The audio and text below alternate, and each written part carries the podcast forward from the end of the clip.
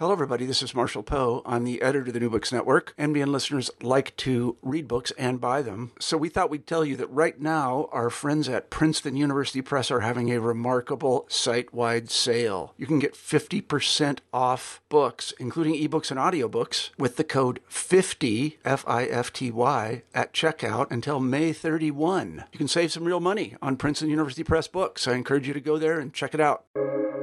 Welcome to the New Books Network. Hi, everybody, and welcome back to the New Books Network. I'm your host, Stephen Siegel, here at New Books in East European Studies, with my guest today, travel writer Mark Baker. Mark, thanks for joining us today. Oh, my pleasure. So, uh, we'll get right down to business a little bit about Mark and his bio. Mark Baker's book is called Čas proměn, Time of Changes published by Albatross Books in 2021. He is an American journalist and travel writer. In the 1980s, he lived in Vienna and reported on the former Eastern Bloc for Business International and The Economist Group. In 1991, he moved to Prague, where he worked as an editor for the Prague Post and co founded the Globe Bookstore and Coffee House. He's written 30 travel guidebooks for publishers like Lonely, Planet and Fodor's on countries in Central and Eastern Europe, including the Czech Republic. This book we'll talk about today, Time of Changes, Čas proměn, is his first book of historical nonfiction. And for more about Mark, you can find information at his website, www.markbakerprague.com. So I have a lot of questions about uh, the stories that you tell as a travel writer and a journalist. But I'd like to begin with my first question, and that's about your motivation. So, what motivated you to write this book, Čas proměn?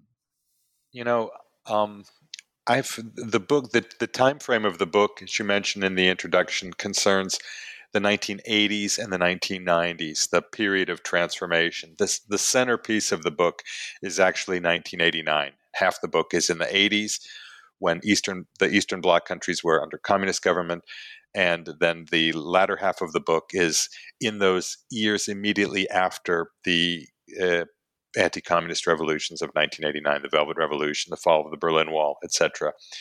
For years, I've had a stack of notes and photos, as well as a lot of memories, some of the posts that I've written to my blog. And, you know, you, eh, you, you kind of wonder what you're ultimately going to do with all of those memories. You know, I realized uh, that it was a kind of special time to be in Eastern Europe, Central Europe, um, but I didn't really know what I wanted to do, like to process those memories in some way or to try to understand that time you know in a, in a different way or in a more um, cohesive way than you know than you actually do as you're going through it the very first time. Um, so I think part of the motivation was to somehow come to terms with that period, you know, um, to try to process, if that's the right word, uh, all that material that I had at that time, and to try to recover, you know, some of the stories that would have been lost, or at least lost to me, if I didn't at some point try to write them down as a book. Mm-hmm, mm-hmm, mm-hmm. Yeah, I am curious throughout um, many of the stories, and, and we'll talk about some of your characters, including your self construction, um, how you ended up, first of all, in, in communist Czechoslovakia. So, h- how did how did you aspire to become a journalist, and and what is your background? This is, I think, going to be very curious for a lot of our um, listeners who've read your work. Yeah. Um, you know, uh, I, I, you know, journalists will always tell you that they never had any intention of becoming a journalist. It's something that you just kind of fall into when everything else is kind of taken away, right? Um, you know, there are, I guess, there are some people that have this lifelong desire to be a journalist, but I really wasn't one of them. Um, I, I was motivated uh, I, I, tell the story. In fact, I began the, the book with a story that I took when I was an exchange student or a, a junior year abroad student, might be a better way to put it, in Luxembourg, where my university had a, a kind of arrangement, you know, where you would spend a junior year there in Luxembourg.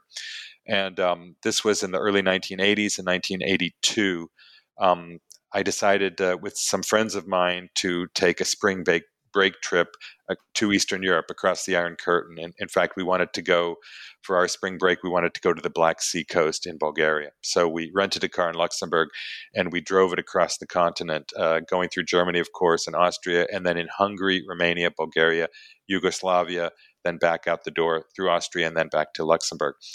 Um, and I think that's the very first time.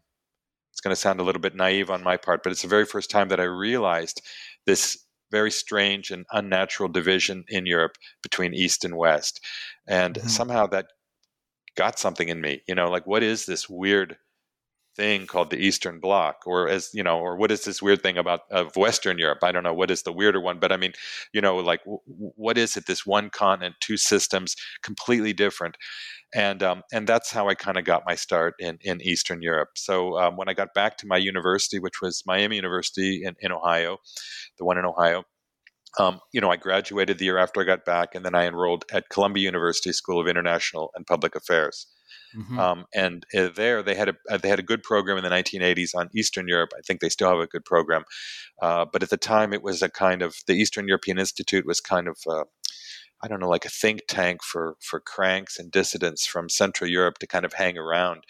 And I got into that milieu a little bit, and mm-hmm. Um, mm-hmm. and that that basically sent me, you know, this direction to Central Europe after I graduated from Columbia. Yeah, I, am so interested, and and you actually um, use the description of, of dissidents and, and cranks, I guess, as well as academics. It's funny, you know, um, being around Columbia and, and, the Harriman Institute, seeing people who who come in and out. Um, I'm interested in your passing through a lot of different places, and I wonder if if you can begin by introducing your book and your collection of, of stories. So how how did you begin um, with the characters? Obviously, many of these are, are, people that you met, Czechs and Slovaks and so forth, um, to construct this series of, of tales or micro stories. Um, uh, yeah. What, what what is the content?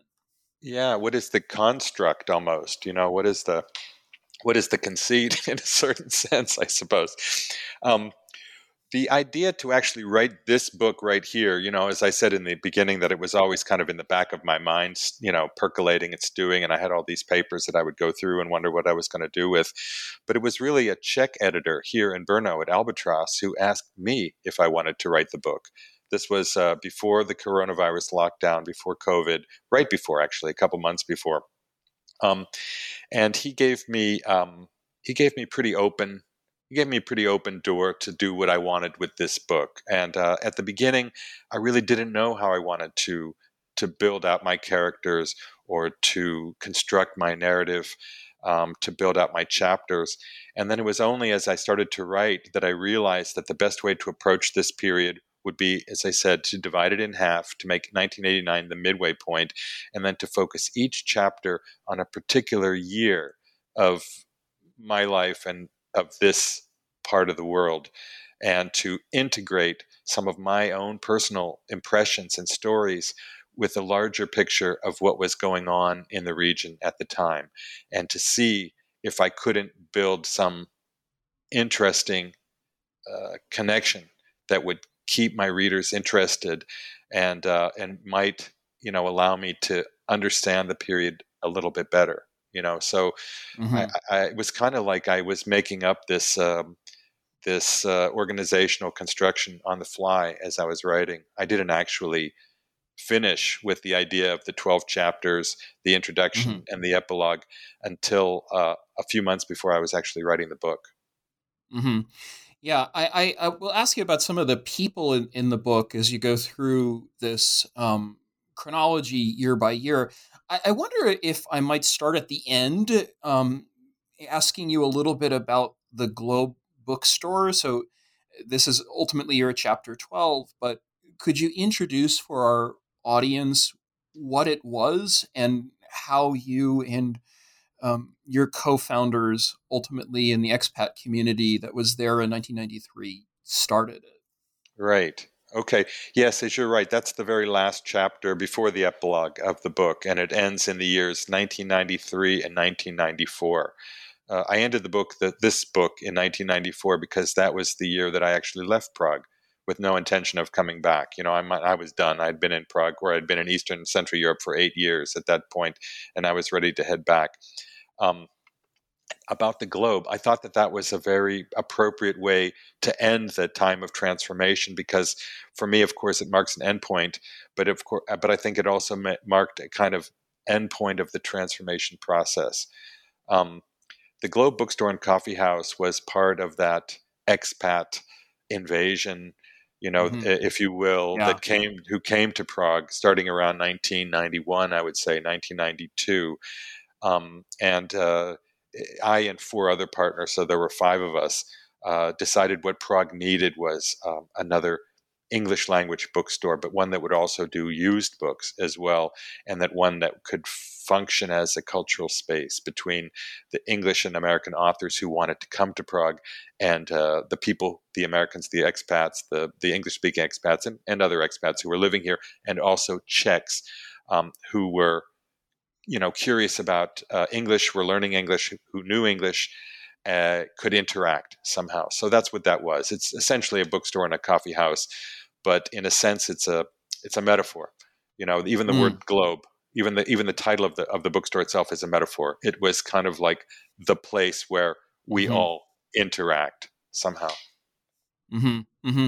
And and it's in um, what area of Prague? Is it Holešovice where yes. it, it was started? What, what, was the decision um, there? I mean, how did you decide on on that particular area of, of, Prague? As you say, given the other bookstores that, that were there, what's the story right. behind that? Yeah, there were a couple of other English language bookstores. It would be wrong for me to say the Globe was the first. It certainly was not, but um, it, it, it was I don't know, you know, it sounds self-serving to, for me to say this, but I think it was the most enduring or the most important bookstore at the time, just for its cultural reasoning.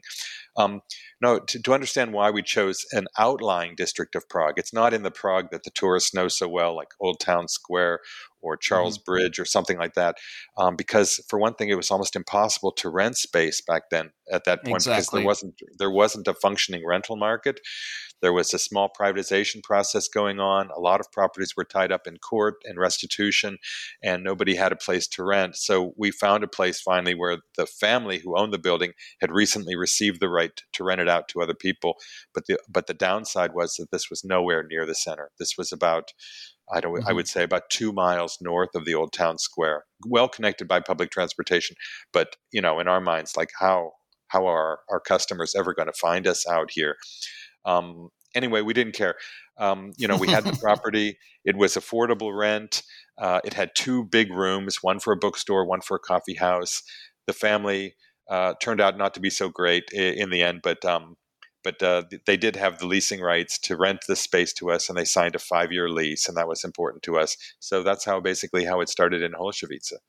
Mm-hmm. Yeah, it's so interesting to me um, to see and to hear you reiterate that story because um, you work for so long as, as, a business journalist, and I see this as at that really you know kind of shakedown moment, for lack of a better word. It's it's while privatization is is happening, and it, that leads me to my next question. I wanted to ask you again, like sort of tracing back to the 80s, 1982, 1983, 1984, the year of Milan Kundera and so forth. If you could introduce some of your characters. Um, because on, on the one hand, I see you've got an intellectual community, there's a third space, there's this coffee house, and yet you're almost writing, if I can put words in your mouth, a, a love letter or a, a, love story about, you know, a lot of the people who met at the at the um, bookstore, and then a lot of your own friends who were there with you as you were coming of age. So I guess my question for you would be if you could tell us a little bit about your travel companions and, and how you tell that story. Oh, that's very interesting. That's that's the very first time I've ever gotten that question in, in an inter- interview. Um, you know, obviously, um, you know, I, I, was not alone on these trips to Central and Eastern Europe, and at different stages in my life, you know, I had different love interests, I had different friends um, you know, I had different people who who went with me along on on these journeys. So, it's funny when you write a book, you realize that the persons you're writing about are also going to read the book at some point, you know? And so you really mm-hmm. want to be fair to that person and you want to be fair to that person's contribution to the book. So, you know, I didn't want to write that I had done this and I had done that without also bringing in the people I had done those things with you know just just to be fair you know just to be honest with what was really going on um, the book starts out with my best friends from miami university days in luxembourg uh, that would be doug and jerry and sheila um, and uh, doug was my best friend at the time jerry was a very very nice guy, conservative Catholic guy. And when I tell that story about how we somehow mistakenly bumbled into a bathhouse in Budapest, he was absolutely shocked, yeah. you know, beyond belief that this was ever going to come back to haunt him someday, you know, when he wanted to run for the governor of Wisconsin or something like that. And then, yeah. she- and then Sheila during that period became my girlfriend, you know, uh, during the course of that trip. So, um, you know, that's a kind of a special memory for me. I didn't want to really bring that into the book too much because I don't want to get caught up in love stories, you know. I mean, but you know, that's that was the background of that of that trip. You know, in a sense, it really was a, a coming of age, you know, trip for me in a lot of ways. You know, getting to know Sheila better and and getting to know Eastern Europe uh, better. Uh, and then each chapter brings in a new character somehow, you know, because yeah. at that stage in your life, when you're in college or you're going to grad school or something like that, people come and go out of your life. You don't realize it's never, it's not always going to be this way, but people come and go out of your life each year, you know, as you meet new friends or find a new girlfriend or, or whatever. Um, so, and then the second story is um, is after I go to Columbia, and it's actually the first story of me coming to Prague and uh, I told that I put that story in the book because you know it's this book is for Czech readers, and this is the very first time that I actually came to their country, to the Czech, to Czechoslovakia, but also because it was a crazy story. You know, I mean, I I I, uh, I was traveling at the time with my roommate at Columbia, who had, was in Poland to study Polish. So I went. We went up to Krakow first, and then we took the train down here to Prague, and uh, and then we got lost. We got separated from each other through a, through a hotel mix-up, and it was a crazy three days of searching around Prague, looking for him, and wondering what had happened to him. And at the very same time, I had met a girl in Poland while I was there who was coincidentally also in Prague during that weekend. So it was a kind of magical moment for me. You know, I mean, I was uh, mm-hmm. falling in love with this Polish woman, and at the same time, I was worried beyond belief of what had happened to my own roommate. So, um, you know, I won't go through every chapter about that, but I, just to give you an idea about how, you know, how my side characters or how my main characters are so important to my narrative because, you know, they're they're the juice, you know, that I that I'm exactly that I'm, that I'm pushing off of during these chapters. Yeah, I, and and your chapter two, I think it's a remarkable sort of moment in time. Um, it's called "The Case of the Missing Roommate" in English. I, I wonder uh, how it how it translates and relates in, in Czech in the original. Um, you're talking about this first visit, which I, I, find really interesting as you go from Luxembourg um, to Prague to Czechoslovakia a little bit later. Um, and I guess my impression, you know, reading it because I, I read it in, in English in this case, is as you revisit this 1984, what what are your general ways of making 1984 relatable. And, and I would say this, you know, both for a Czech audience and for an American audience or an expat audience. How do you how do you make the stories as a travel writer relatable? What's your hook? You know, um, I think it goes a little bit back to your previous question. The hook is obviously the relationships that I had with the people in those chapters because those are eternal. You know, I mean, what uh, what grad student hasn't gone, you know, abroad and you know um, found a, a, love interest or something like that? It's such a it's such a classic story somehow, and um, and that story about missing a roommate. Um, you know that also is something that anyone can relate to you know that you know you you you know you you you go through three days of your life when your roommate has just disappeared and is vanished in, in a city. So it's the fear that you feel during that thing that makes that so, I think, relatable to anyone at any time. Um, you know, and then, but but I think your the the question also that you just asked me kind of like kind of relates to something that I had to do uh, for the book because the book is being published in 2021. You know, of course, you know, almost I hate to say it, but almost 40 years after I lost my roommate in Prague that first time around, or at least right. not quite 40 years. Let's not exaggerate, but certainly almost 40 years since I took that road trip to Bulgaria. Um, so um, I had to try to bring in descriptive elements uh, to try to give people just a sense of what the the, the, the, the, the objective reality on the ground was. So to try to say that the ladies at the travel agency were were wearing drab olive uniform color or something like that, just to give people mental image to grasp onto. So, um, you know, I didn't realize how much descriptive elements I had, how much descriptive writing I would really have to bring into the book. But I realized that if I wanted to make these times real to modern readers, I would have to really try to you know paint pictures you know of, of the way things were back then mm-hmm. I, and I, I, see you mark moving through genres um, i think there's a there's a lot of mystery writing uh, and i wonder if you, if you could tell some of these stories um, tell us the story of arnold. Who was he and what did you find about um, find out about arnold later? Uh, who was so, he in your trip to czechoslovakia? I really like your uh, your the, the the the remark about the genres because the book was recently reviewed here by a magazine in, in Prague called Reflex, and the writer reviewed the book, and she said the first thing I had to get my arms around was what genre of book was this really? Is it a travel book? Is it a biography? Is it a history book? Is it a detective story? You know, somehow. So it's kind of like all of those things, depending on the chapter, and sometimes even within the chapter. Um, yeah, so Arnold, Arnold is the main character of chapter three. Um, Arnold came into my life when I moved to Vienna and I started working for Business International. Business International, for your listeners, um, was a small publishing outfit in Vienna and, and, other places around the world that would write um, that would write very much how to. Uh, books for businessmen about how to do business in, in challenging parts of the world. In the, our Vienna office covered Central and Eastern Europe, Yugoslavia, and the Soviet Union. So that was, you know, people would subscribe to our publications. Companies would, like uh, Wrigley's or Philip Morris, or you know, people that make whiskey or perfume or tires uh, and they would subscribe to our publications to learn how that they could sell into these very challenging markets. And of course, there was commerce going on between East and West back then, uh, involving Western companies. But the key for Western companies was how do I get into these crazy markets? So that's what we tried to help them do. It was a consulting business and a journalistic business. Arnold was one of our stringers. Each mm. one of us, we were based in Vienna. We were all Anglophones, pretty much an even mix between Americans and English or Scottish.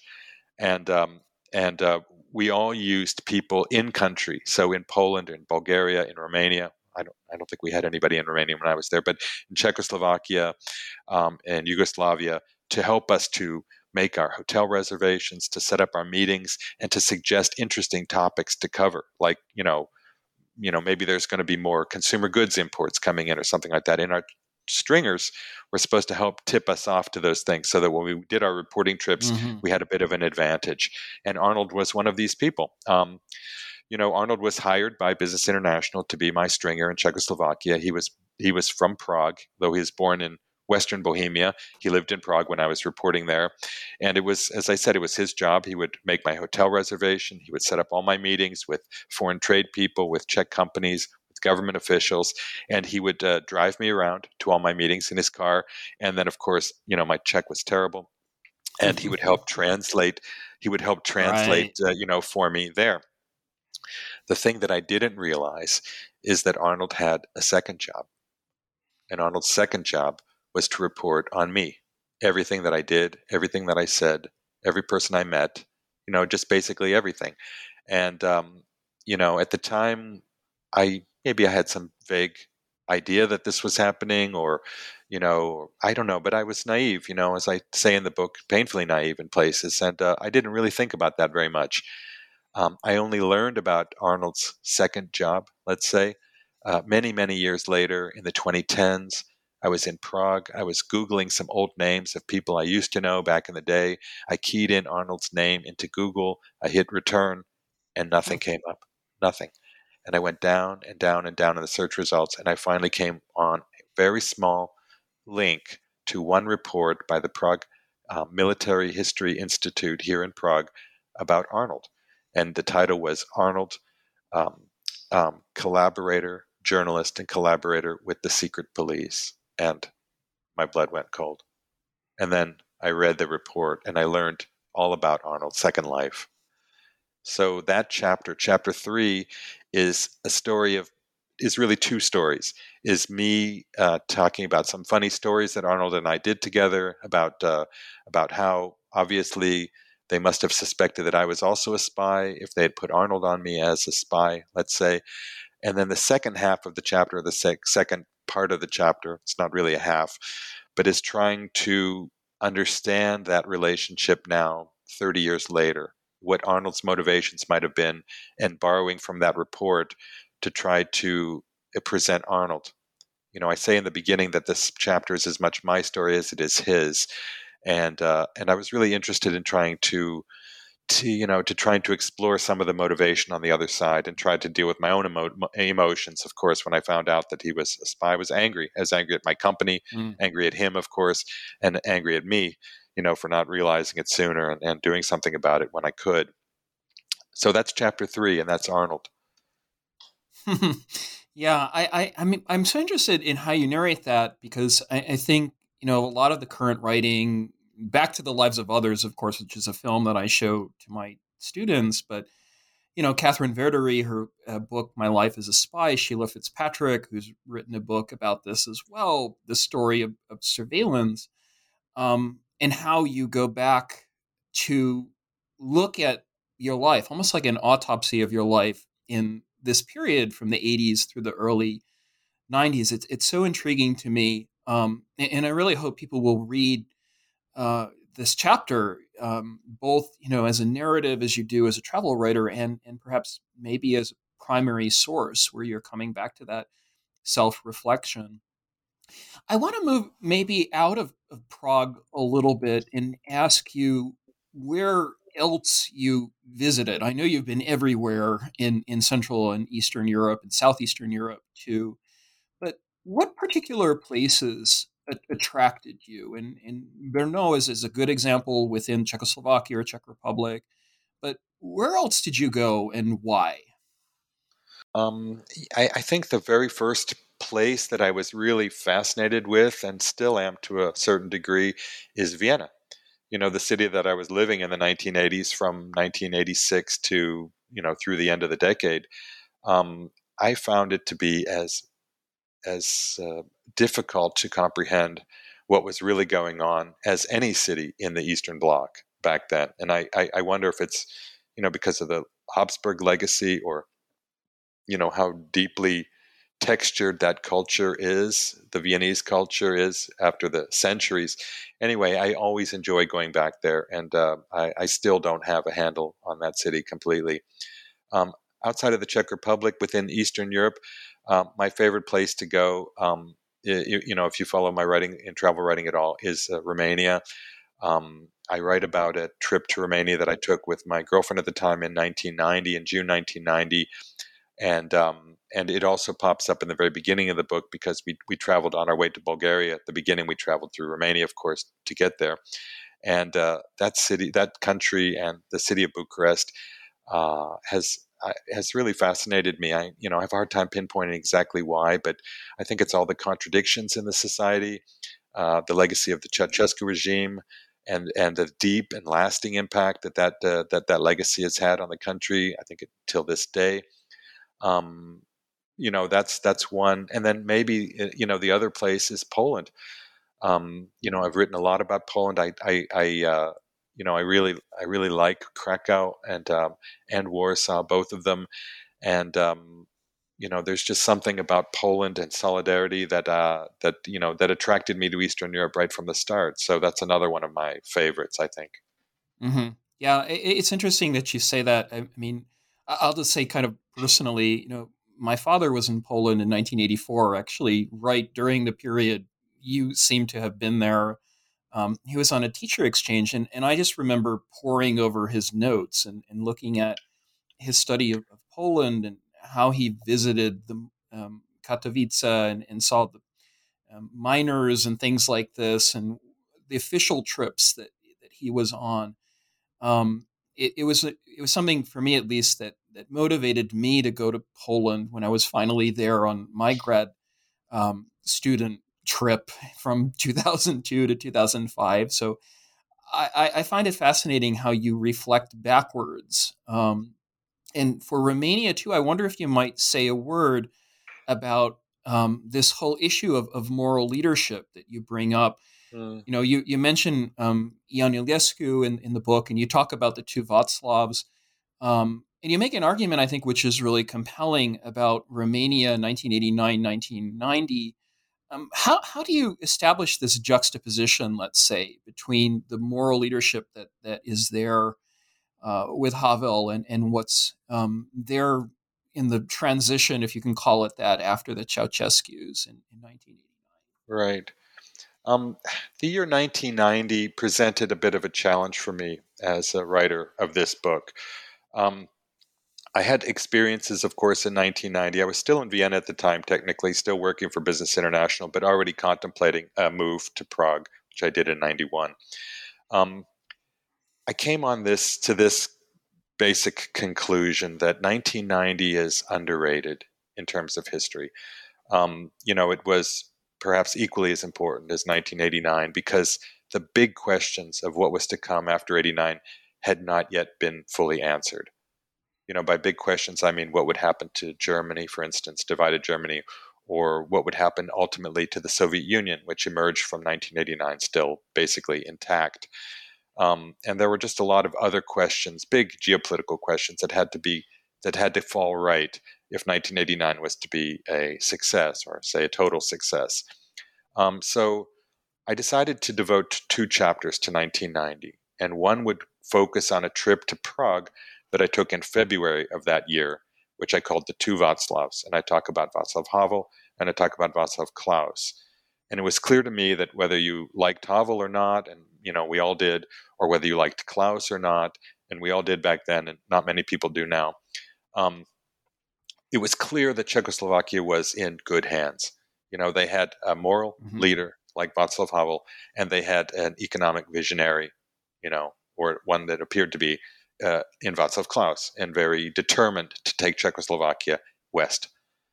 Romania, which is the second chapter that I write about 19, in 1990, the second chapter focuses on a trip that I took in June of 1990 with my girlfriend at the time to Bucharest.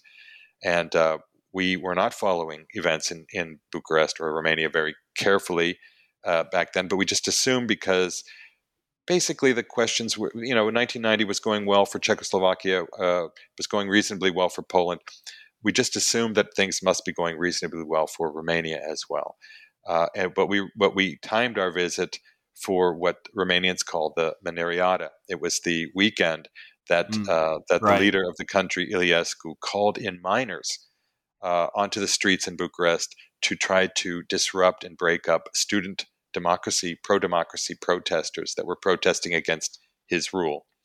Um, so I thought that that set up a really interesting case study of two countries in the Eastern Bloc, two countries that you know more or less had this you know the same but similar uh, experiences in the Eastern Bloc, or at least broadly similar experiences in the Eastern Bloc, but two which perhaps had wildly divergent, uh, at least in the in the in the short term, widely divergent outcomes. And that was uh, and that was the reason for, for writing those two writing those two chapters on 1990. Mm-hmm. I, I'm interested in in asking you, and, and this is, a, I guess, I hope it's not too probing, but I, I wonder if you could say maybe as a journalist what you think you got right. Um, and, and of course, this is a, a, very subjective and it's part of the reflection and, and the blogging that, that, you continued to do later with Radio Free Europe. But, um, you know, I, there, because there's so much blame that goes around and, and with all the lustration campaigns, were there things you, you feel like you got right about 1989 were there things that you felt like you got wrong about 1990 in, in looking at these two countries and, and, maybe other countries within the Eastern Bloc? You know, it's a it's a kind of contentious point to my book because people look back on 1989 and they say, of course, you know that those revolutions were coming they were inevitable. You know the eastern bloc was falling behind um, you know that digital and internet technology was just around the corner. If it hadn't fallen in 89 it would have fallen in 94 or 96 the situation was untenable. It was unsustainable. But what i really wanted to do was with this book was to take readers back before 1989 and ask them could you have really predicted what was going to happen if it was also mm. inevitable now? Yeah, and I see that. I think the the answer is absolutely no way, and I fell into that trap myself. Um, you know, we we blithely went into 1989 thinking that the division of, of Europe into eastern and western halves was as normal as the phases of the moon. It never even struck us that this was unusual somehow. You know, it just seems so part of the everyday life you know like do fish see water you know? Did we see the division right. did we see the division of eastern of eastern and western europe as anything unusual? And so that blinkered thinking led us into doubting that 1989 could have ever happened you know? And uh, so when you ask me if I got anything wrong, you know, I, I, write about an episode in the book where I traveled to Prague, of all places, in November of 1989, not November 17th when the Velvet Revolution started, but a few weeks before. I think I arrived in Prague on November 1st or October 31st of that year. And my job was to ask ordinary Czechs on the street whether they thought the revolutions that were that whether they thought that any change, political change, was imminent or coming. And I'll tell you what, Stephen, to the last man and the last woman that I interviewed, everyone said it can't happen here. There's just yeah. no way that it's going to happen here. Now, Czechs don't remember it that way, and even yeah, when I was writing it, point. I started I started yeah. doubting myself. You know, like did it was it really like that, or is that just a kind of a memory that crept in? You know how your memory changes over the years and gets a little bit warped. But that's very clear in my mind. People were like, nah, and and go back to that period, say the end of October, beginning of November. We had massive demonstrations in Berlin just across the border from Prague, you know, and Czechs right. could see those demonstrations. They weren't able to be hidden from them. They knew what was going on in Berlin, and still, with those massive, you know, demonstrations were going on over there, people still didn't believe that it would happen here in Prague. Mm-hmm. And so I, I tried to write about that. Of course, you know, I was caught up, as I told you uh, just a little bit before then, that uh, that I was caught up in the same kind of thinking, in that same kind of habitual thinking that this that this won't happen, and that led me probably to my worst mistake in journalism, which I'll just tell you about just in a second, just for a second. In in an article that I wrote for our flagship publication called Business Eastern Europe, I think the article was published on November 13th. I wrote the headline something like Czech Czechs and Slovaks say it can't happen here. So, you know, this was just yeah. four days before the Velvet Revolution got started. So you might say that was my biggest miss as a journalist. well, you're not the only one, Mark. And, Thank and you. Thank uh, you. you know, in French journalists reflecting about Le Pen or American journalists reflecting about Trump and those things that, that go on in hindsight, which is really 2020. So right like forgive yourself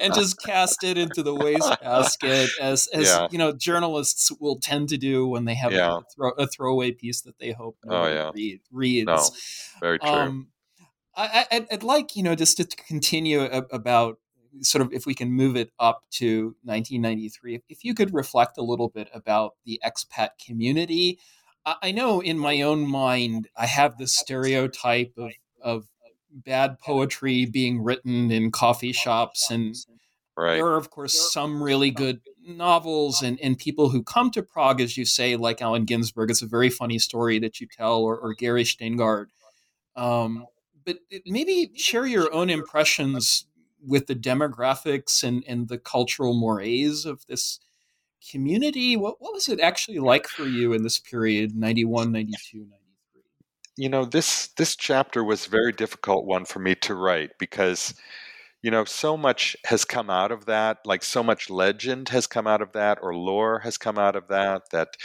that um, you know that on one side that it was a great party that expats took over lots of buildings it was just a lot of fun there were so many drugs and if you remember it then you really weren't there. That kind of the way that people used to look back on the 60s and kind of uh, a calcified, nostalgic way.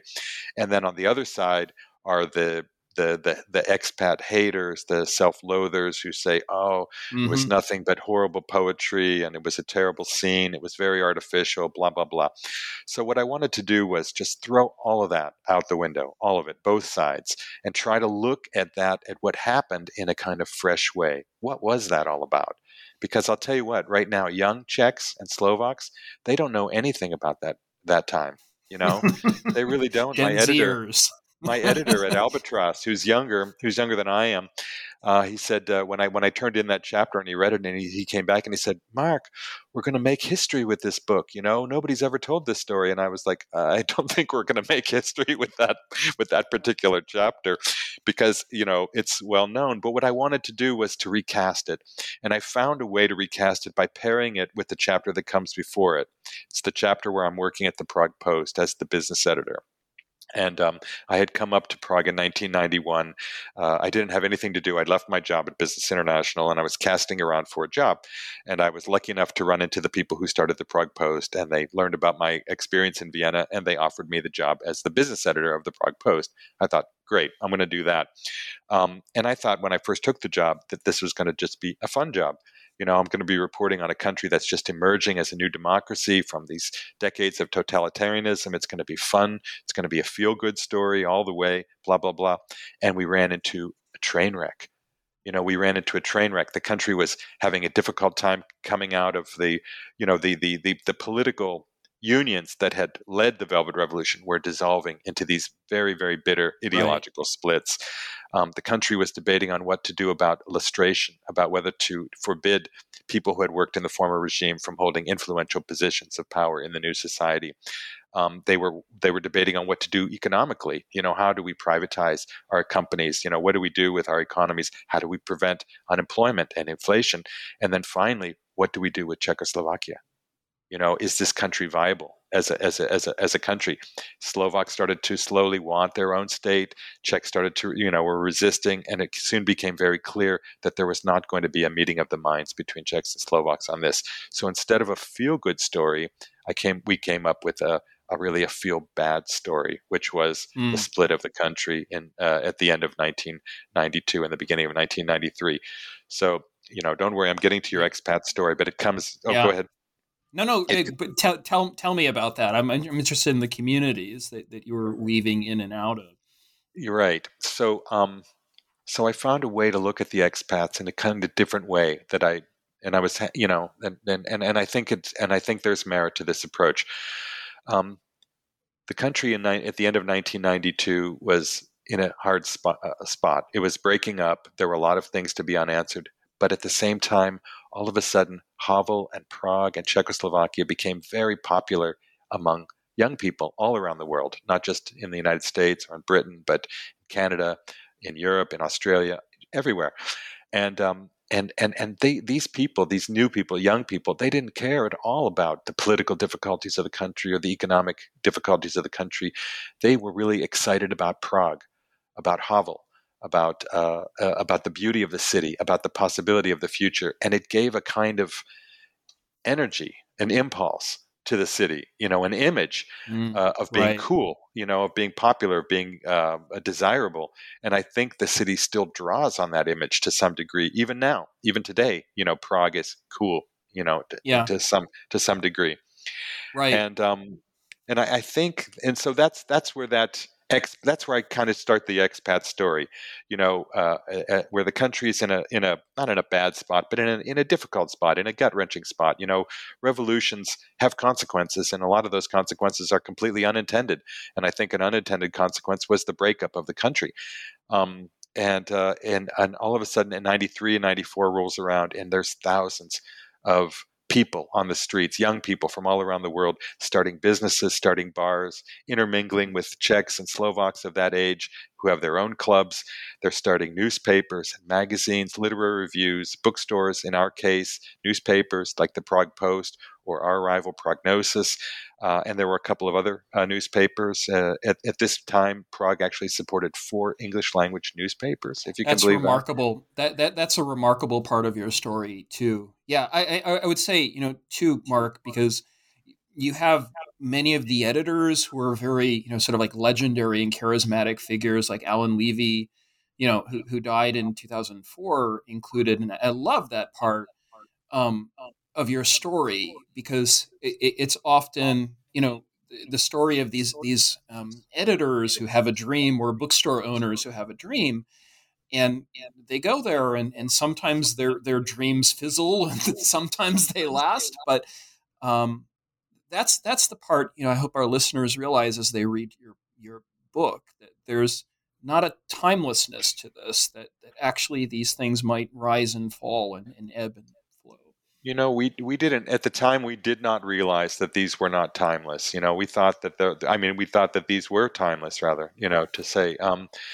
I don't think we realized that by the end of the 90s, the beginning of the 2000s, that uh, you know that this wave would have more or less been over, fizzled out, and that you know this country would be just a normal medium-sized EU country. You know, somehow, um, you know, it didn't start out that way, uh, and uh, it's a really good thing to know. I wish I would have realized how special that was at the time and how potentially short-lived it was. Mm-hmm. What would you say, and, and, this is really sort of a question for you, um, a very brief one, I, I, hope, about the profession, that, that your career freelancing as, as a journalist would be possible now, let's say, to uh, someone who studies at, at Columbia or studies at, at Miami University or, or, wherever, learns a little bit of, of Czech, goes, you know, and, and hopes to make it there. Would there be any word or words of advice that you would give to someone who's kind of dreaming of this as a possibility? You know, there are still dreamers, you know, who come to Prague. I run into them, you know, here and there. Um, uh, but there aren't those self-made outlets anymore. You know, I don't think people are coming here. I could be wrong. You know, I'm, I'm older now. I'm not in touch with the what what people are coming in when they write come in right off from the plane. But my sense is that um, that that infrastructure, you know, doesn't exist to the extent that it did. You know, I don't see people coming here and starting literary magazines you know, or bookstores, mm-hmm. something like that. Uh, Mark, since we're um, winding down a little bit with our time now, I, I, wonder if you might suggest to our listeners here at New Books Network um, some of the writers and, and books, um, perhaps that, uh, that, that they might read or people to follow. Well, uh, yeah. The first thing I want to do is to draw your listeners to uh, um, attention to the to the series of the 1980s that was edited by Philip Roth. It was originally published by Penguin Books in the United States. It was called Writers from the Other Europe, and it's a survey edited by Philip Roth with uh, you know introductions by some weighty intellects you know from the day, uh, but included writers from not just Czechoslovakia but Poland, uh, Yugoslavia, and Hungary and perhaps a couple of other writers from other countries. But it was really an encapsulation of the best writing available in English from those times. And the books are marvelous. They still hold up to this day. Um, a, you know, maybe one other, uh, a couple of other recommendations as a travel writer. Uh, you know, I'm really, I'm really drawn to these old long form travel books by the great English writers or the great European writers from the past. And one of my favorite writers is Patrick Leigh Fermor, who wrote that trilogy uh, when from the 1930s mm. when he was a young man.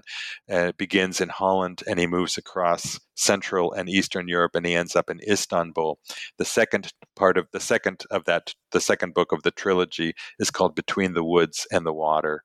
It begins where Slovakia meets Hungary. It goes through Budapest and then it moves into, at the time, was part of Hungary, Transylvania, or, or rather recently part of Romania, but still very dominated culturally by Hungary, and then all the way down to the Danube River near the current Serbian border, and it's just a beautiful evocation of of um, uh, of life in the 1930s in that part of the world. It's fantastic. Mm, I, I, haven't read that, and thank you, thank you for those suggestions.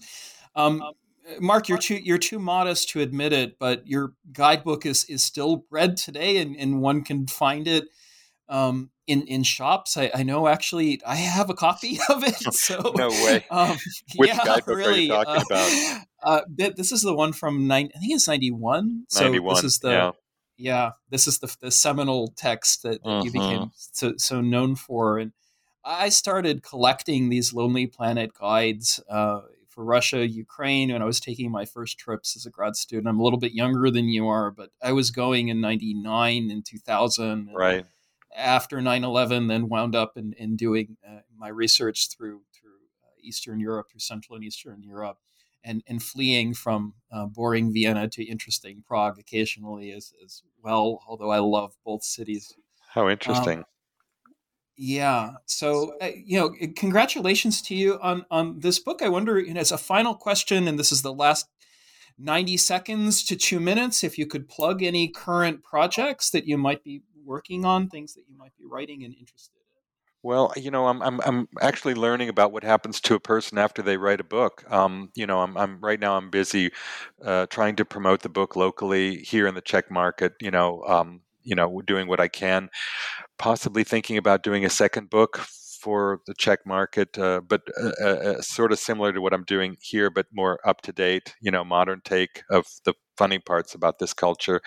Uh, and um, what what I would really like to, to draw your read, uh, to your listeners' attention to is my blog, you know, which you gave at the beginning of the of the thing, and that's where I put where I'm what I'm doing at the moment, and I'm rebooting it and adding some new stories all the time.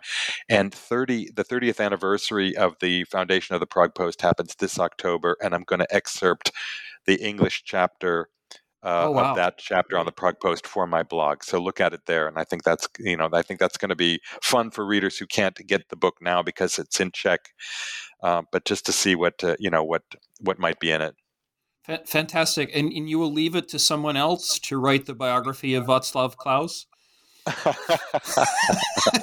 you talk about this; it's very funny. I'm good. I'm good at inventing. I'm good at inventing characters, but I don't think I can do that one. You know. he's a tough soul. uh, yeah, yeah, yeah, yeah. I think he's a, a very interesting guy. You know, I, I, see it from the cultural detachment. I'm not so emotionally invested in the guy. So, so I, I see that his flaws and perhaps his good points, where many people here simply see his flaws. You know, but yeah, you know.